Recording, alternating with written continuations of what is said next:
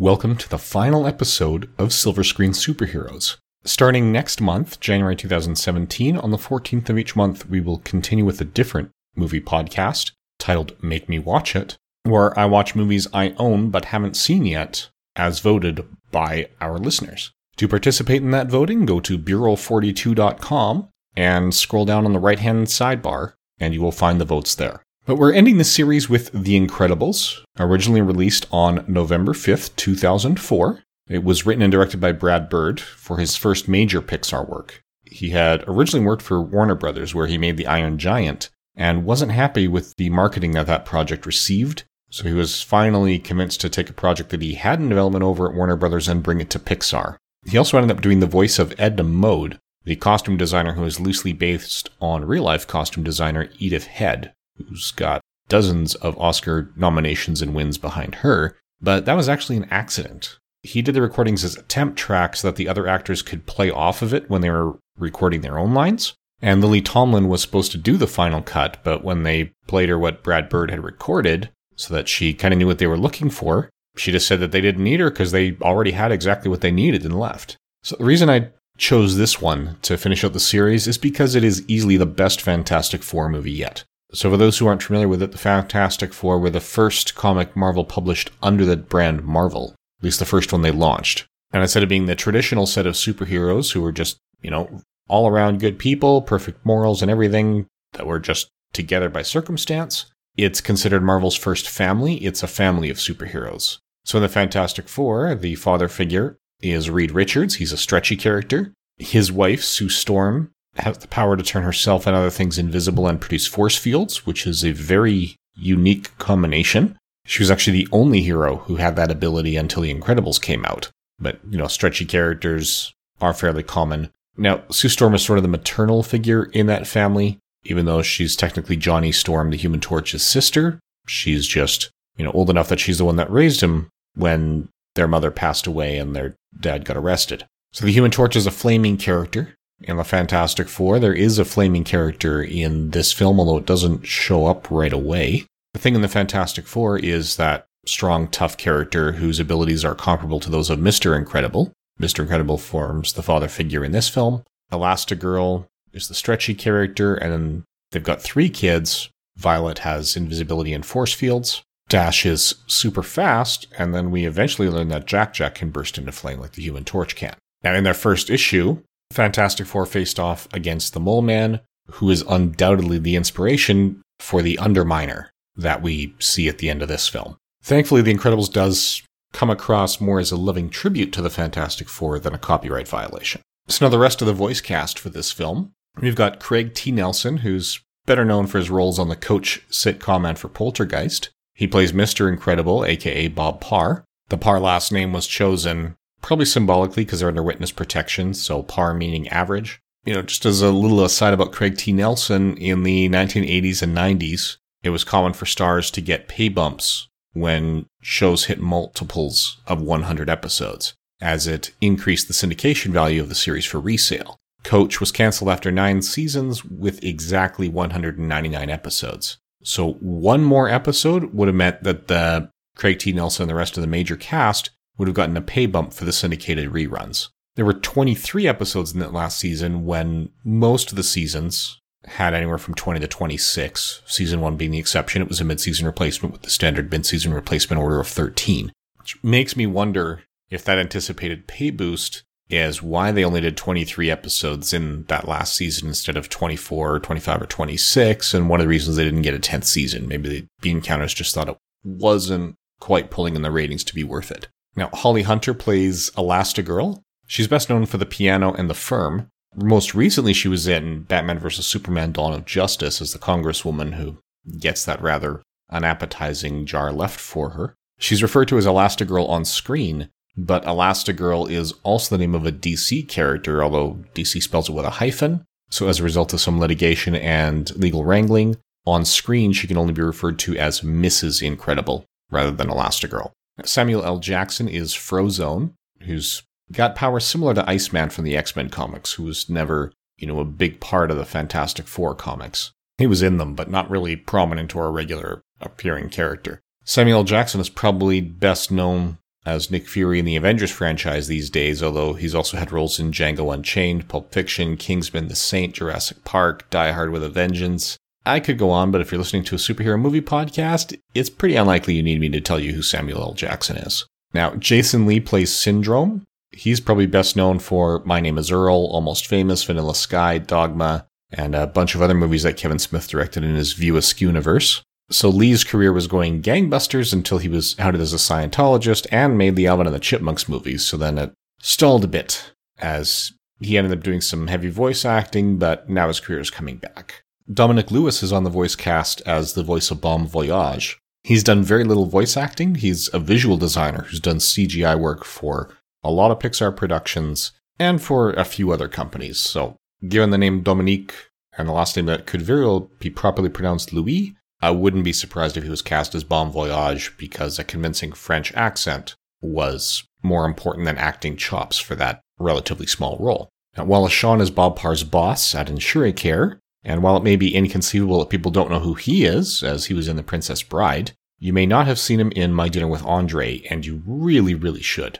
Don't let anyone tell you what it's about, because it doesn't sound like a concept that can fill a movie, but it does. So just trust the product and give it a shot. And if that's not enough of a resume for you, he was also the Grand Nagus for most of Star Trek Deep Space Nine and is a Pixar regular. So Spencer Fox made his voice acting debut as Dash. He's also been in Air Buddies, Kim Possible, and not much else. He's got nine acting credits to date, including Incredibles both as a movie and as a video game. Sarah Vowell is not an actress by trade, but is a comedian and part of the This American Life podcast. And Brad Bird Herderin worked hard to recruit her for the movie as Violet Parr. She's got 12 IMDb credits, and six of which are playing Violet Parr in this movie and some various other games. Now, Syndrome's sidekick Mirage is played by Elizabeth Pena. She was also in Rush Hour, she was Dora and I Married Dora, and so forth. We've got another Pixar regular, John Ratzenberger, who was Cliff Clavin in Cheers, the Missile Command Operator in Superman 2,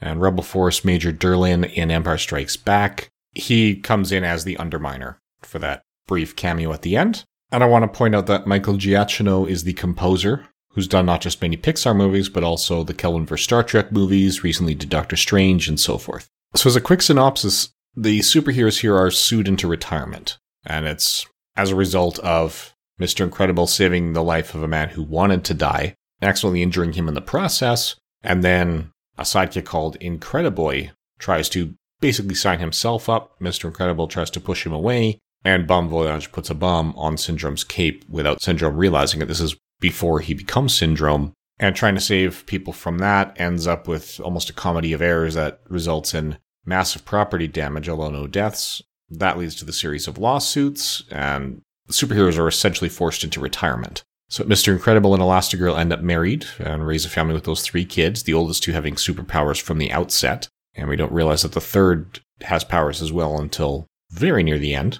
So when Incrediboy grows up to be Syndrome, he's a supervillain who wants to be the next big hero by creating a threat he defeats. And his ultimate plan is to sell the technology he uses to become a hero to anyone who wants it, so that being super will not make anyone special. And he works his way up to killing Mr. Incredible by killing one hero after another with his Omnidroids. He eventually attacks the public with them, but is knocked unconscious pretty quickly, and the Incredibles and Frozone are the ones who manage to defeat it which kind of steals Syndrome's thunder by actually being heroes. It not only helps bring the remaining heroes out of hiding, but then forces Syndrome to take drastic action, which is why he tries to kidnap their youngest child to raise for himself. Only baby Jack Jack has all sorts of abilities and starts to fight back. I highly recommend checking out Jack Jack Attack, which is the short film about the babysitter's experiences with Jack Jack that we don't see in the film, it's a bonus feature on the two disc DVDs and presumably the Blu rays. It's available other places, uh, legally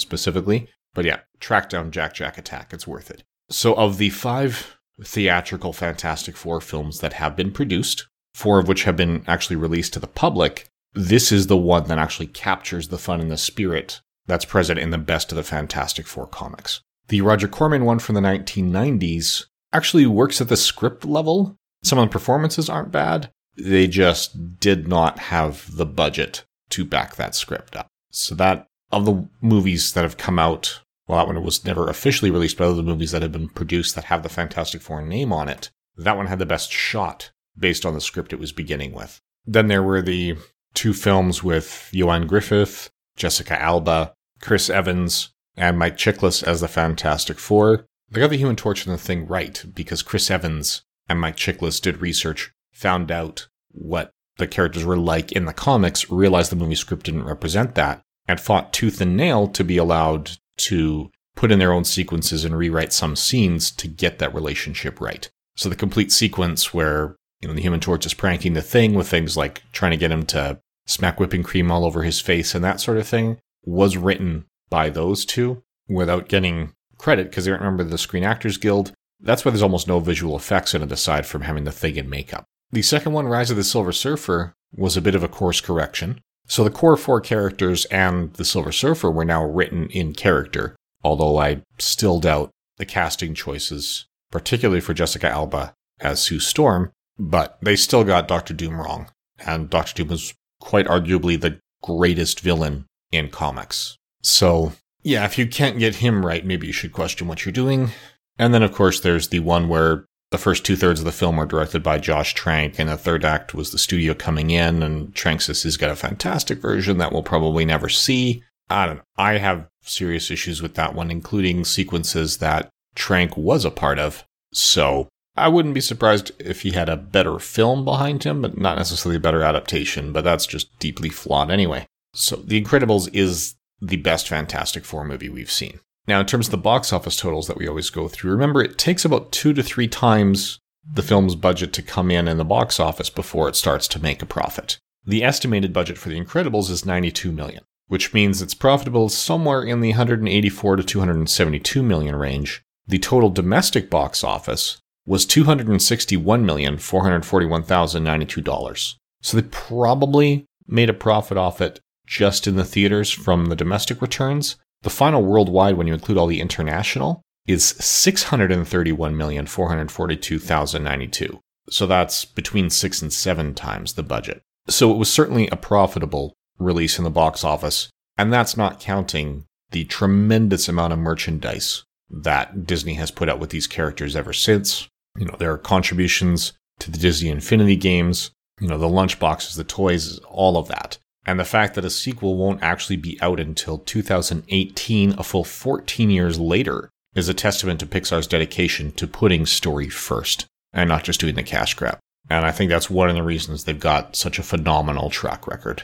Uh, in my experience, Pixar and Marvel Studios are the only two development studios that haven't really had a complete bomb. When the weakest movies released by the studios are as good as, say, Cars 2 or Iron Man 2, neither of which were terrible, just not living up to the originals, that's a good sign. In any event, that's all we have to say about The Incredibles. So, as I said, join us again next month for Make Me Watch It.